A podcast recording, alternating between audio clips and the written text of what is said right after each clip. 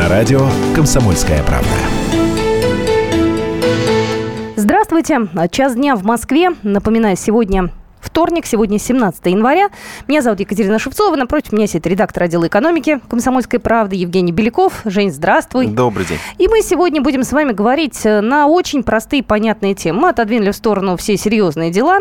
Никакие ОПЕК, никакие серьезные экономисты нам сегодня не помешают поговорить о самых простых вещах, которые касаются нас с вами. Номер телефона эфирного восемь восемьсот двести ровно девяносто семь ноль два и восемь девятьсот шестьдесят семь двести ровно девяносто семь ноль два. Давай скажем, так скажем, тезисно, о чем мы будем говорить. У нас есть тема одна хорошая. Да, ну в первой части я предлагаю поговорить о э, нашей работе, а, точнее о работе и э, зарплате. Э, э, повод достаточно интересный. Э, организация экономического сотрудничества и развития э, сделала такое интересное сравнение э, по тому, сколько э, люди э, работают в разных странах, э, ну и, соответственно, выстроила определенный рейтинг. Самое интересное, ну, действительно, если мы друг друга спросим, да, например, ну, или какие-то свои расхожие стереотипы, да, применим, что, скорее всего, наверное, мы тогда, ну, наверное, где-нибудь в Китае, да, больше всего работают. Ну, или, например, в Японии, да, там очень часто говорят о том, что у них даже есть специальный термин депрессия на работе, убийство, ой, в смысле, смерть из-за пере, переутомленности как раз на рабочем месте. Это, ну, это прям спать они да. могут на рабочем месте, у них тоже есть такое право. Ну, видимо, не во всех Устал. организациях, но, но тем не менее, да. То есть там э, вот этот э, синдром трудоголизма, а, плюс у них одна неделя э, всего отпуска в году, ну и так далее, так далее. То есть мы какие-то есть э, по разным странам у нас знания, но при этом вот ОЭСР подвела э, итоги. Интересно оказалось, что э, впереди э, планеты всей у нас мексиканцы. Мексиканцы якобы работают больше всех, вот именно э, если сравнивать среди э, таких развитых и развивающихся стран. Меньше всего при этом работают в Швейцарии. Э, то есть, если там в, в Мексике там, рабочая неделя превышает пятьдесят часов, э, то, соответственно, в Швейцарии, во Франции, в других э, таких более развитых странах э, там до тридцать пять часов, да, опускается. Ну, то есть, вот как э, мы подумали, да, то есть, э, вот вы как считаете, если вам снизить э, рабочий день, если вам его снизить не с восьми до девяти, да, как у нас сейчас, да, или там кто-то десять работает, кто-то двенадцать, да, каким-то вахтовым методом и так далее, вот вы будете работать с той же эффективностью в течение шести-семи часов, ну и делать, например, ту же самую работу, если у вас такая возможность есть, если вы там не кассир, да, например, на кай... у которого все-таки нормированный, да, какой-то рабочий день, или, или это утопия? Мы тут Швецию вспоминали да. активно в новогодние праздники, потому что пошли разговоры, что в Швеции переходят все компании на шестичасовой рабочий день. Вот там были какие-то руководители предприятий, которые уже перешли, значит, на шестичасовой, сказали, что да, производительность труда увеличивается. Те два часа, которые у людей высвобождаются, они тратят на себя, на семью, и поэтому они приходят на следующий день на работу радостными. Вот, но оказалось, это утопия. Вот, и, в общем-то, вот повсеместно в Швеции это решили не вводить. Да, но при этом семичасовой рабочий день у них в вполне себе имеет место быть, и, соответственно, и большой отпуск. Кстати, тоже там у них порядка тридцать пять-сорок дней у них отпуска в году. Это в Швеции конкретно, да? Да, да, да. Поэтому, то есть в любом случае условия труда, они, конечно, выше. То есть и здесь интересна связь. То ли, то ли, грубо говоря, в развитых странах научились так управлять своим временем, что они такое же количество работы делают за меньший срок, да? Либо э, они, вот эти развитые страны на Западе, они, м, ну, по сути, им, у них все автоматизировано, рабочую силу надо чем-то занимать, и они вот тем самым, как раз снижая количество часов, э, они увеличивают количество людей, которые находятся на производстве. Ну, то есть такая социальная, э, социальная ответственность, да, государства получается. Вот э, что здесь первично? Трудоголизм, да, который, или какая-то эффективность на рабочем месте, как э, кто там у нас, Стив Джобс, да, кажется, говорил, что нужно работать не по двенадцать часов в сутки, а головой, да? Вот вы какого мнения придерживаетесь в этой концепции? Знаешь, вот я придерживаюсь европейской истории, мне не очень близка азиатская система, да, это корейцы любят работать до потери сознания, японцы, вот у них это принято, да, а вот европейцы, там, немцы те же, скандинавы, они в этом плане очень дисциплинированы. Я все-таки за них. Я считаю, что человек работает эффективно, он быстро свою работу выполнит. Если он пинает, смотрит в потолок, то ему и двенадцати часов не не хватит. Вопрос в эффективности. Вопрос только, как учитывать эту эффективность, да, на выходе, что получается. Вот нас, журналистов, может быть, не так легко посчитать. Ну да, с одной стороны. Ну вот я как по себе сужу. То есть если, грубо говоря, я работаю двенадцать часов, да, ну, например, какой-то аврал, нужно что-то, какие-то проекты закрыть большие. Я понимаю, например, восемь часов вечера. Вот время, проведенное, допустим, с восьми вечера до десяти вечера, ну, по эффективности она соответствует, вот это время, вот эти два часа соответствуют получасам в промежутке, ну, допустим, если я приду на работу пораньше, да, там, с девяти до десяти. Вот, вот за полчаса, за сорок пять минут я сделаю то же самое, что сделал бы за два часа, ну, уже, соответственно, в таком уставшем состоянии, вечером, когда уже пора бы домой, но я понимаю, что надо мной вот этот груз висит, и мне надо это все доделать и так далее. То есть это, несколько раз я это проверял. Другое дело, что себя нужно заставить встать пораньше.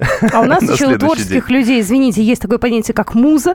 Она может нас не посещать в течение рабочего дня и накрыть где-нибудь ближе к ночи. И вот поди с ней договорись, работодателю объясни, что твоя муза пришла в десять вечера. восемь восемьсот двести ровно девяносто семь ноль два. Сколько вы часов в день работаете, и могли бы вы э, тот же объем работы выполнять за меньшее количество часов? Или у вас все совпадает? И, кстати, по поводу зарплат тоже, как все это соотносится.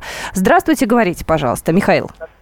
А, добрый день, здравствуйте. Здравствуйте. Вы знаете, здесь вопрос-то ведь он в чем состоит. Вот смотрите, например, государственный служащий, чиновник, да, он сидит на окладе. И он, значит, у него есть сорокачасовая рабочая неделя. Если вы ему уменьшите, например, до тридцати пяти часов, да, это что, стало быть, он будет меньше получать зарплату? Как вот это связано? Вот поясните, мне непонятно. Ну, разные методы. Он получает оклад, он не получает там от выработки, от чего. У него конкретно твердо установленный месячный оклад. Плюс там всякие надбавки за выслугу лет и так далее, районный коэффициент. А что вы ему снизите? Что, вы будете ему меньше платить, что ли, или как? Вот я не понимаю. Ну, схема, наверное, должна быть работать именно так. То есть, если человек меньше работает, ну, если у него какой-то... Ну, грубо говоря, если он выполняет ту же самую работу за, эти же, за это же время, то, наверное, нет смысла ему понижать зарплату, да? То есть, он лучше выспится, больше отдохнет, не знаю, какие-то ему креативные идеи придут, потому что, ну, чиновникам, видимо, тоже какие-то креативные идеи нужны время от времени. И тогда Да, может быть. Это, это такая утопия, да. Это мы тут рассуждаем, естественно, на глазок. Будет ли он от этого работать лучше? Ну, я помню, я работал чиновником, честно говоря. Я работал в пресс-службе много лет назад, и я помню, что, грубо говоря, не знаю, половина рабочего дня уходила на то, что мы ничего не делали. То есть коллеги играли в какие-то в компьютерные игры, мы долго ходили на обед, потом ходили еще на буфет. Я в Дом правительства, когда прихожу периодически на какие-то мероприятия, вот там буфет всегда забит. То есть кто-то сидит, спокойно пьет чай. То есть, ну, нет такого ощущения, что люди прям очень сильно загружены. И, ну, просто они просиживают это время зря. То есть, ну, грубо говоря, либо мы можем за счет этого сэкономить, ну, платя им меньше, да, потому что, ну, за какую-то реальную выработку. Uh-huh. Либо, соответственно, оставить тот же самый оклад, но, ну, только тем, кто, ну, действительно станет более эффективным. Скажи мне, пожалуйста, как эффективность работы чиновников можно оценить?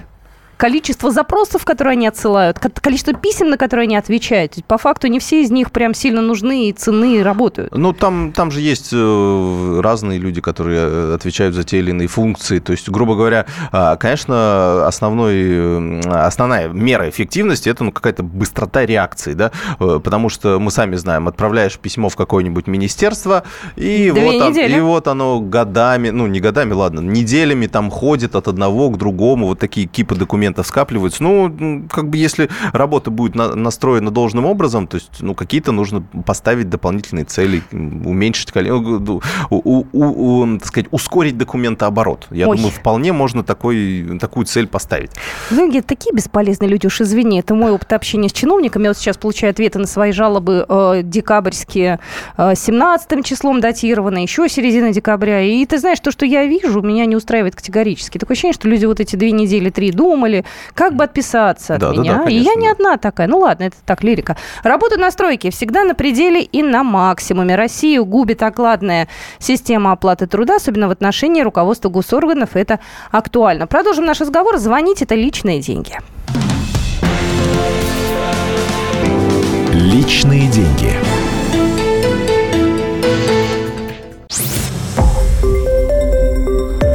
Радио «Комсомольская правда». правда». Более сотни городов вещания и многомиллионная аудитория. Барнаул сто шесть и восемь эф эм, Вологда девяносто девять и два эф эм, Иркутск девяносто один и пять эф эм, Москва девяносто семь и два эф эм. Слушаем всей страной.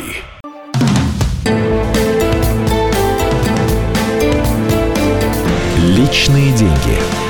На радио «Комсомольская правда».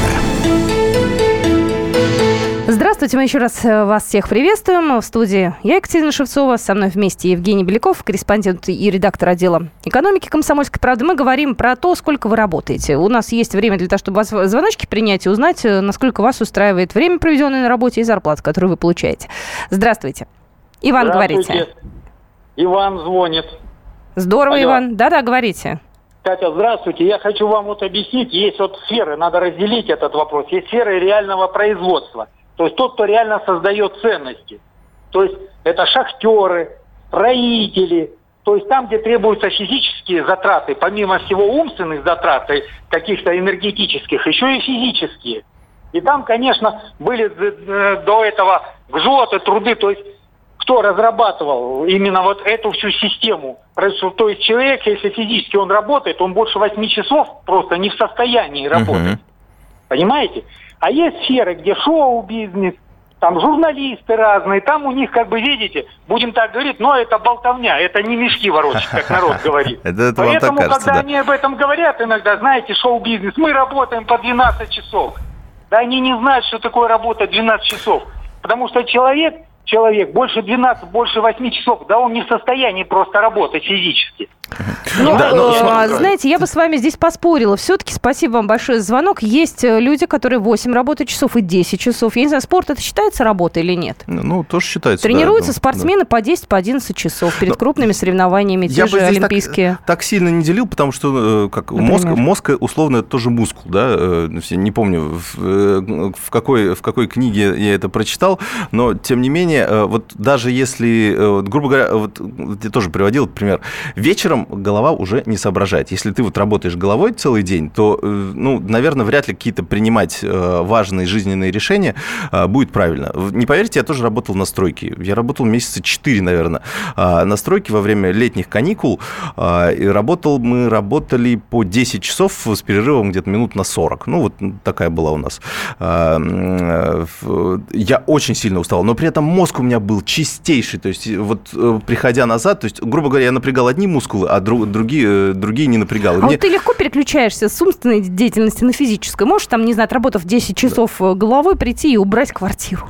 Ну, это вот я, кстати, я мою посуду с утра для того, чтобы у меня мозг включился. О как? Да, ну, так, так получилось, да. Я понял, что вот это, вот эта мелкая моторика, да, вот эти движения, как раз они заставляют, ну, какие-то вот шестеренки там крутиться, не знаю, я не специалист по, по мозгу, но, тем не менее, это вот как-то эмпирическим путем получилось. То есть мы не говорим о том, что надо больше работать, да, кому-то надо меньше, кому-то больше, да, то есть мы как раз-таки тема-то о том, что, а может быть, строители, работая по семь часов, будут работать эффективно. Вот, по сути, в этом вопрос. Семичасовая смена, условно, она лучше, чем восьмичасовая? Или такая же, например, даже, может быть, не лучше, такая же по эффективности? И, ну, вот только в этом вопрос. Давай звоночки принимать. Здравствуйте, говорите, пожалуйста. Константин. Здравствуйте. Здравствуйте. Константин зовут, с Волгограда. Я вот много чем работал, много что делал. Сейчас вот работаю, допустим, водителем э, по области, по нашей любимой. В общем, выезжая из дома в шесть утра, приезжаю в лучшем случае в восемь вечера, бывает в девять. Так что вот. Uh-huh. Вот так. А если бы вы меньше времени работали, вы бы успевали там тот же объем работы выполнить? Или здесь... Да нет, конечно. Ну, понятно. Это меньше не станет. Ну, вот, да. А правил а нарушать здесь нельзя. Uh-huh. Ну, здесь, да, Спасибо. здесь надо, надо разделять. Водители, да, не знаю, кассиры на кассе, наверное, тоже, тоже есть такое. Хотя... Я вот не представляю, честно говоря, я периодически а, смотрю на кассиров, да, которые работают в крупных супермаркетах. А, слушайте, ну, честно говоря, мне кажется, после часа работы вот, вот этой вот как раз монотонной, да, вот вбивания вот этих чеков, всего остального, ну, мне кажется, то есть это ладно еще, когда работа кассиром, когда ему просто штрих-коды, да, например, в супермаркете, это еще, ну, такое полдела, да, а если, не знаю, в столовой, да, вот человеку нужно набить вот эти кучу цифр, еще посчитать, взять деньги, отсчитать сдачу и так, мне кажется, там, ну, вот через несколько часов уже начинается, ну, тяжело, то есть у, у, процесс, он в любом случае уже начинает замедляться, то есть, ну, потому что скорость реакции уже человека не та и так далее, то есть там зависит еще от количества его отдыха а, в течение дня, есть ли короткие перерывы какие-то и так далее. А, мне кажется, в любом случае э, вот меньшее количество времени, если вот так посчитать, я не знаю, почему там шведский эксперимент именно не удался, но, эм, по сути, э, даст ту же эффективность, что и э, там восьмичасовой день. То есть вот семь часов, если я знаю, что мне кровь из носу надо что-то доделать, например, не к пяти, о, не к шести, например, а к пяти, условно, дедлайн нам в газету перенести. Ты например, возьмешь себя в руки да, и да, все сделаешь. Да, возьму себя в руки, конечно. Сразу сделаю, потом буду свободен. А так все это как-то так распределяется. Ну. Я зачитаю пару сообщений. Дайте бы этому шахтеру Волторн и заставить часик подумать. Два часа игры на духовом инструменте приравнивается к смене шахтера. Вот не знали мы. Да, такие нюансы. Еще сообщение. Повар в ресторане работает в среднем тринадцать-четырнадцать часов в сутки. А работа нелегкая. По закону есть тринадцать дней для ответа на обращение граждан. На работу в среднем по пять часов в сфере ИТ. Свободный график позволяет. Раньше работал по восемь часов, и зарплата была меньше. Вот. Предлагаю еще звоночек принять. восемь восемьсот двести ровно девяносто семь ноль два. Максим, здравствуйте. Здравствуйте. Я просто констатирую информацию. Недавно я услышал по нашему радио, не буду говорить название, что в Швеции принято решение о том, что... Не, не принято. Только мы это обсуждали. Нет, там один заикнулся человек, потом передумали резко. Поняли, посчитали это. Да-да-да. Поняли, что нет, для страны будет... неполезным образом да, но это, но у них, извините, там с семи или, там, с семи или восьми до шести опускается. То есть там тоже в разных сферах-то по-разному. То есть э, есть какие-то сдельные работы. Но то есть шесть часов уже вроде как показалось, что, наверное, совсем мало да, э, людям. Но вот какой-то ну, не знаю, дополнительный семичасовой, может быть, или что-то, что-то еще в этом направлении. У подумать. Водителей есть нормы рабочего дня, которые не очень часто нарушают. Есть определенные профессии, которые, кстати, внимательно очень контролируются различными службами. Летчики, водители. Водители, водители, машинисты поездов. Кстати, в метро даже сейчас будут ставить специальные датчики, которые будут контролировать состояние, соответственно, машинистов поезда. Это вот в Москве последняя информация. Давай звоночек еще примем. Здравствуйте. Анатолий, говорите, пожалуйста. Здравствуйте. Я вот слушаю это. Вы, не... я извиняюсь, конечно, я буду говорить просто по-простому. Вы равняете, допустим... государственную, допустим, да, работу, коммерческой. Если я буду работать там семь-восемь часов в какой-то коммерческой фирме, в которой нужно работать двенадцать-четырнадцать часов, мне просто скажут «до свидания». А в государственной там все рассчитано. восемь часов рабочий день, семь часов э, работаешь, час обеда. Там получаешь за эту только работу. Вот у меня жена работает в коммерческой фирме, она работает двенадцать-четырнадцать часов. Если она сейчас скажет «нет», ее сразу выгонят. Я работаю водителем. От, моего, от моей работы зависит, сколько часов я буду работать и сколько я заработаю денег. И вот это вот давайте сделаем столько, давайте сделаем столько. Когда у нас будет, как в советское время, ты вышел на работу, три смены, никуда никто не спешит, тебе положено за смену сделать столько, норму определенную, где было все рассчитано. А сейчас однозначно сказать, что вот давайте работать столько или давайте работать столько, никогда не получится. И вам, девушка, хочу сказать, спортсмены по восемь-десять часов не тренируются. А давайте я вам возразу. Максимальная возра... тренировка идет интенсивная до трех часов, иначе потом вы не спортсмен, а будете выжатая тряпка. Вы знаете, я тут с вами совершенно даже не согласна. Я могу сказать, у меня дочь вчера тренировалась ровно одиннадцать часов. Дочери пятнадцать лет, она профессиональная спортсменка, у нее была такая долгая тренировка перед серьезным стартом. И это нормально. Вы считаете, три часа это нормально? Вот знаете, те, кто по три часа тренируются, они никаких золотых медалей не получают, они не едут на Олимпиаду и не гордость нашей страны. Вы уж извините, отвечу вам, может быть, достаточно жестко. восемь восемьсот двести ровно девяносто семь ноль два, номер эфирного телефона. Так, сообщение, надо смотреть по обстоятельствам. Иногда можно за полдня сделать работу, которую обычно делаешь день или два, но руководство не, сто... не стоит приучать к этому, так как сразу понятно, что за эти деньги можно делать больше. Нужно торговаться с ними. Александр из Ростова. Вот. Но у нас же ГЗОТ есть все-таки, да, так, Жень? Мы не, как-то ну, сейчас тут нафантазируем. Ну, ГЗОТ-то есть, но кто ж, кто ж его соблюдает? А, то есть, ну, всех, по факту, мы сами понимаем, что, а, э, что у нас каждая работа, она имеет свою специфику, и, соответственно, а, каждый работодатель устанавливает какие-то условия, да, для своего сотрудника, и тот уже выбирает, да. Ну, он может, конечно, сказать, что нет, извините, я не могу работать постольку, но скажет, ну, окей, ты ищи себе другого работодателя. Поэтому здесь все... Вот насчет сдельной зарплаты, с одной стороны... Эм...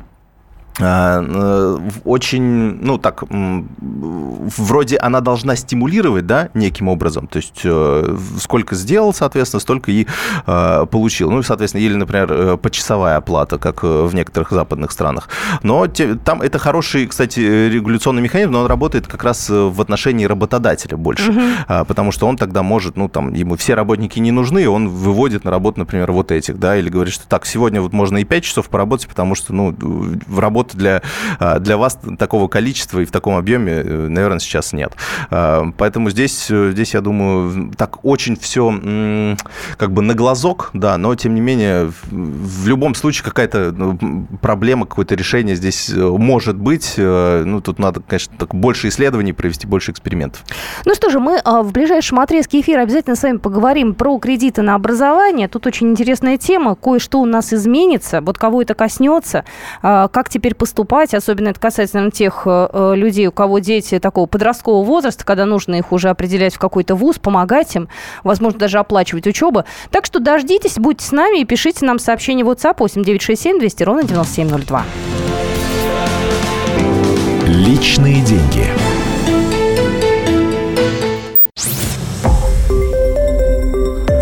Радио «Комсомольская правда».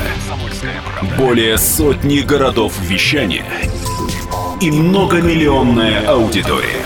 Ставрополь сто пять и семь эф эм, Севастополь сто семь и семь эф эм, Калининград сто семь и два эф эм, Москва девяносто семь и два эф эм. Слушаем всей страной.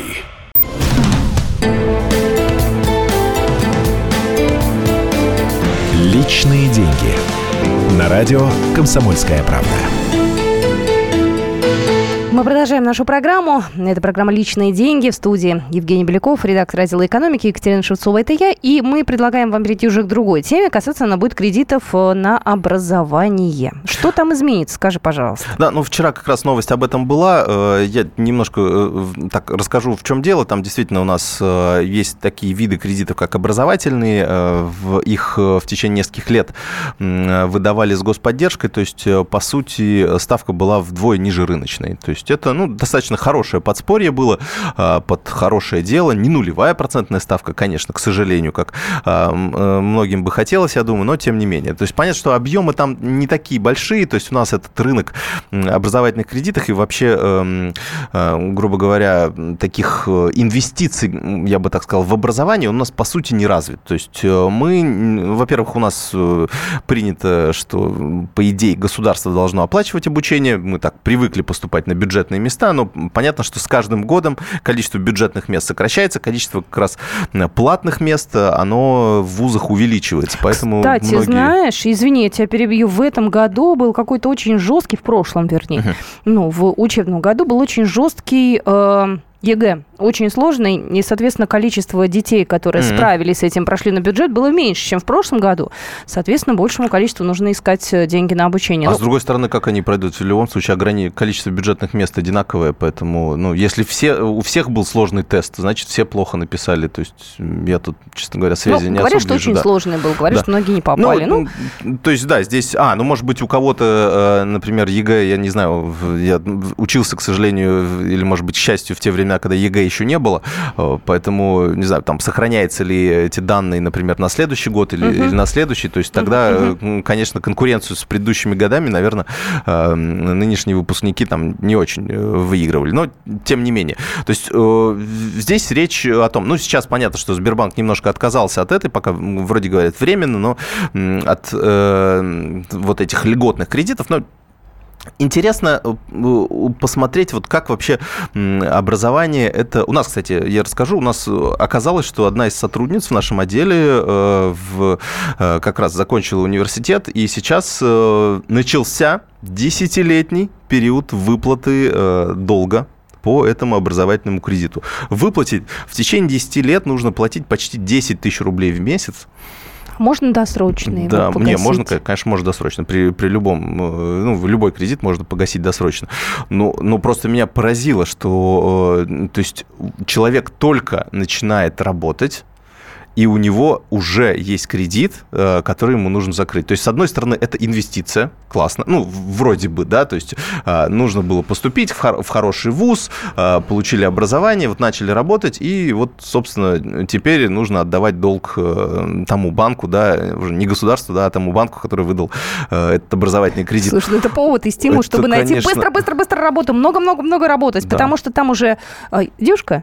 Девушка, а девушка, да, наверное, девушка. Потому что уже там где-то маячит э, замужество, дети и прочая история, да, тут же где-то надо жить, нужна квартира, и на тебя навешивается куча обязательств. Это вот хорошо? То есть мы привыкли слушать истории Ох. про американцев, да, условно, или европейцев, которые, ну, в основном про американцев, да, которые вот они поступили в условный Гарвард, да, или куда-то еще, а потом, ну, соответственно, стоимость образования там ого-го какая, и они, значит, потом ищут место в корпорациях в каких-то, пытаются устроить свою жизнь, рвутся по карьерной лестнице, работают по двенадцать часов в день, как раз возвращаясь к предыдущей теме. Но, понимаешь, здесь тогда и... стоит немножко другой выбор, понимаешь? Если человек понимает, что он берет кредит на образование, ему надо будет отдавать, он, условно говоря, не пойдет в какой-нибудь вуз, лишь, лишь бы приткнуться. Знаешь, там, ну, пойду я поучусь, например, на логопеда. Mm-hmm. Что потом буду делать, не знаю. Ну, вот, вот таким путем а, не ну идут, вот. Понимаешь? Они вкладывают в то образование, которое, ну, процентов на семьдесят гарантированно принесет им определенную стабильность, доход и так далее. Понимаешь, не будут вкладываться в какие-то совершенно безумные специальности. Мне кажется, у нас в этом плане народ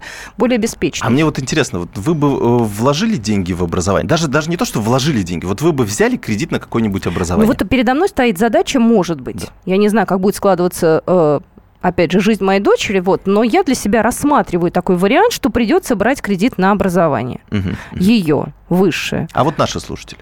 Наши слушатели, да. Не знаю, восемь восемьсот двести ровно девяносто семь ноль два. Как вы считаете, это такая правильная инвестиция? Потому что, когда ты вкладываешь, да, деньги, допустим, в квартиру, да, ты понимаешь, что ты получишь четыре стены, там, да, и uh-huh. санузел. Uh-huh. Когда ты вкладываешься в машину, ну, тоже, в общем-то, у тебя четыре колеса, и ты можешь на ней кататься. Да, если ты телефон, да, мобильный покупаешь, то странновато в кредит делать. Ну, у тебя тоже какая-то штучка есть в руках. А тут что-то эфемерное.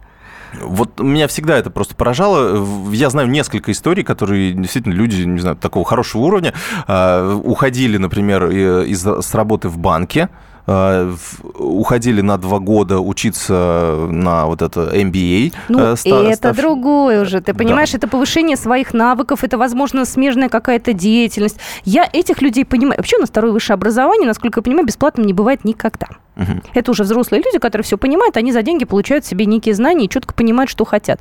шестнадцать лет, ух ты, боже мой, а! Ну как он понимает, что у него вообще в голове? семнадцать-восемнадцать.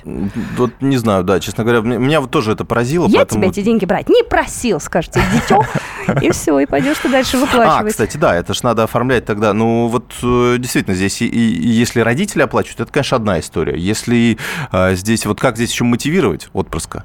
А... Я думаю, это же, это же нужно, понимаешь, на сто процентов практически сделать верный выбор в плане профессии. А как его сделать? Никак его не сделаешь, себя вспомни. Здравствуйте, восемь восемьсот двести ровно девяносто семь ноль два. Сергей, говорите, пожалуйста. Алло, здравствуйте. Вот, э, алло. Да-да-да. Да. Я брал, да, на эм би эй образование кредит. Ага. Ну, в принципе, оправдала свои, свои деньги, которые были вложены. Уже давно отбиты. И а даже сколько, сколько кстати, пришлось тогда вложить? Ну, и вот... Да, сколько я отдавали? Я брал всего на год, получается, который мне нужно было платить. сто тридцать тысяч я брал. А, ну, то есть такая сумма, в принципе, подъемная, да? То есть небольшая? Ну, да. Ну, ну, на тот момент для меня она была неподъемная в плане того, что денег на тот момент как таковых не было. И смогу ли дальше их отбить, тоже были вопросы, а. но рискнул. А как вот, вот как получилось? То есть вы, вы условно пришли, э, ну, то есть эм би эй, все у вас вот эта корочка, да, условно есть, ну, какие-то знания в багаже. Э, и как, вы сменили работу за счет этого? То есть... На той работе, на которой работал, получилось повышение и довольно-таки неплохо. То есть работодатель увидел, что, о, э, классный, в общем, сотрудник, да, наверное, у него голова хорошо варит, давайте его продвинем. То есть как это вообще Нет. происходит? Да, или это заранее договоренность была? Что не было договоренности, потому что, как бы, ну, для себя решил, если не здесь, то, может быть, еще где-то. Uh-huh, Поэтому, uh-huh. в принципе, в образование, думаю, нужно вкладывать. Скажите, uh-huh. пожалуйста, а вот сейчас uh-huh. вы э, уже вот эти деньги, которые там потратили на дополнительное образование, вы их уже, извините, отбили, да? Вы уже там... Да, да, конечно. А за сколько, проблем. а за сколько вы все это дело вот смогли? Ну, за счет повышения. Вот, даже у нас было написано по эм би эй, первый год работаем на диплом, третий да. год зарплата в три раза выше, чем была. В принципе, так и получилось. Здорово, mm-hmm. спасибо mm-hmm. большое. Да, ну... Помнится, мне модно было эм би эй получать. Каждый второй у нас э, белый воротничок. Хотел. Мне вот всегда Или... интересно, это было востребовано настолько, э, что все получали себе вот... Ну, я, это в разных сферах по-разному, но в любом случае это, это скорее для управленцев, это все-таки бизнес-администрейшн, то есть это э, э, такой не всем подходящий механизм. То есть, условно, наемный работник, который просто работает, э, например, с сотрудником в каком-то отделе и, соответственно, не принимает, у него нет в подчинении никаких людей.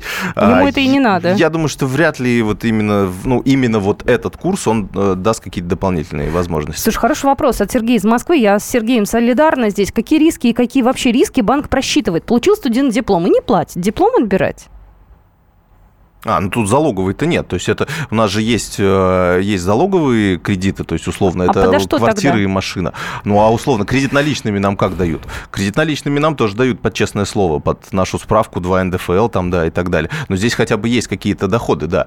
А здесь, ну, потом дальше у нас на стороне, как бы закон на стороне банка, да, получается. Есть договор, есть человек, который не платит, например. Ну и дальше уже судебные приставы и так далее. Все, все идет по тому же принципу, уже там банкротство, отбор какого-то имущества, ну вот, э, если процедура банкротства, она как-то началась, или судебные приставы уже пришли, то есть принято какое-то решение. Так что здесь, здесь тот же самый, как э, если бы вы просто пришли в банк и взяли деньги на покупку, не знаю, мебели, да, но при этом, соответственно, вы же мебель-то банку потом не будете давать, вы будете чем-то другим уже, да. Хороший вопрос пришел. Что такое эн би эй? Хорошо, да. Ну, это Master of Business Administration, если так переводить. Первая буковка эм би эй, да. эн би эй – это у нас Национальная баскетбольная ассоциация. Ну, то есть это специальные курсы повышения квалификации, по сути, ну так, если русским языком, для управленцев, для того, чтобы они понимали, как работают те или иные механизмы, чтобы они применяли какие-то лучшие бизнес-практики, чтобы внедряли какие-то системы мотивации, например, для своих подчиненных, чтобы те работали эффективнее, ну и так далее, так далее. То есть там такой широкое. Это, ну, грубо говоря, повышение квалификации для управленцев. Во. По сути, такое. Курсы повышения квалификации за безумные-безумные деньги. Здравствуйте. Говорите, Ура. пожалуйста, Александр.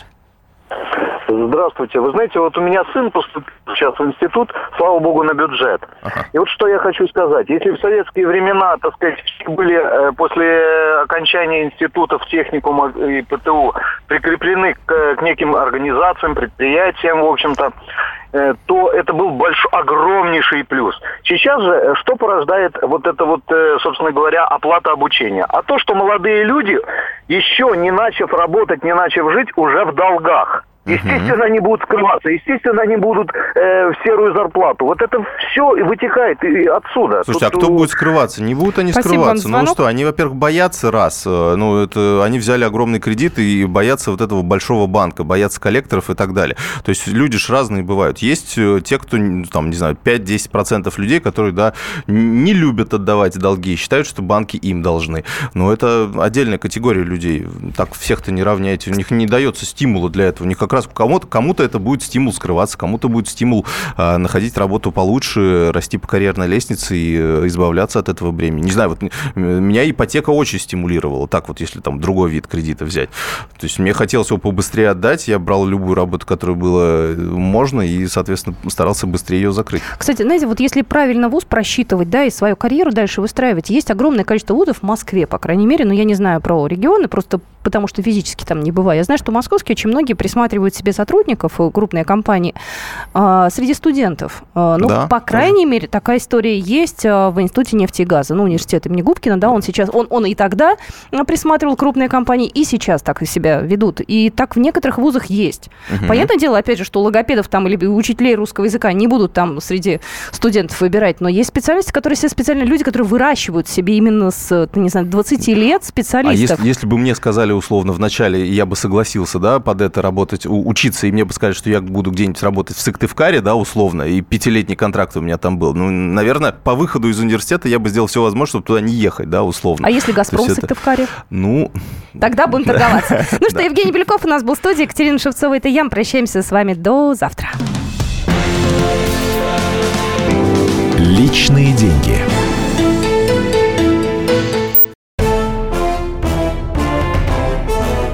Товарищи солдаты и офицеры российской армии. Полковник Баронец разрешает обратиться. Звоните и задавайте накопившиеся вопросы. Угроза НАТО, жилье для военнослужащих и перевооружение России. Обо всем этом Виктор Баронец знает лучше других. Программу «Военное ревю» слушайте по будням с пяти вечера по московскому времени.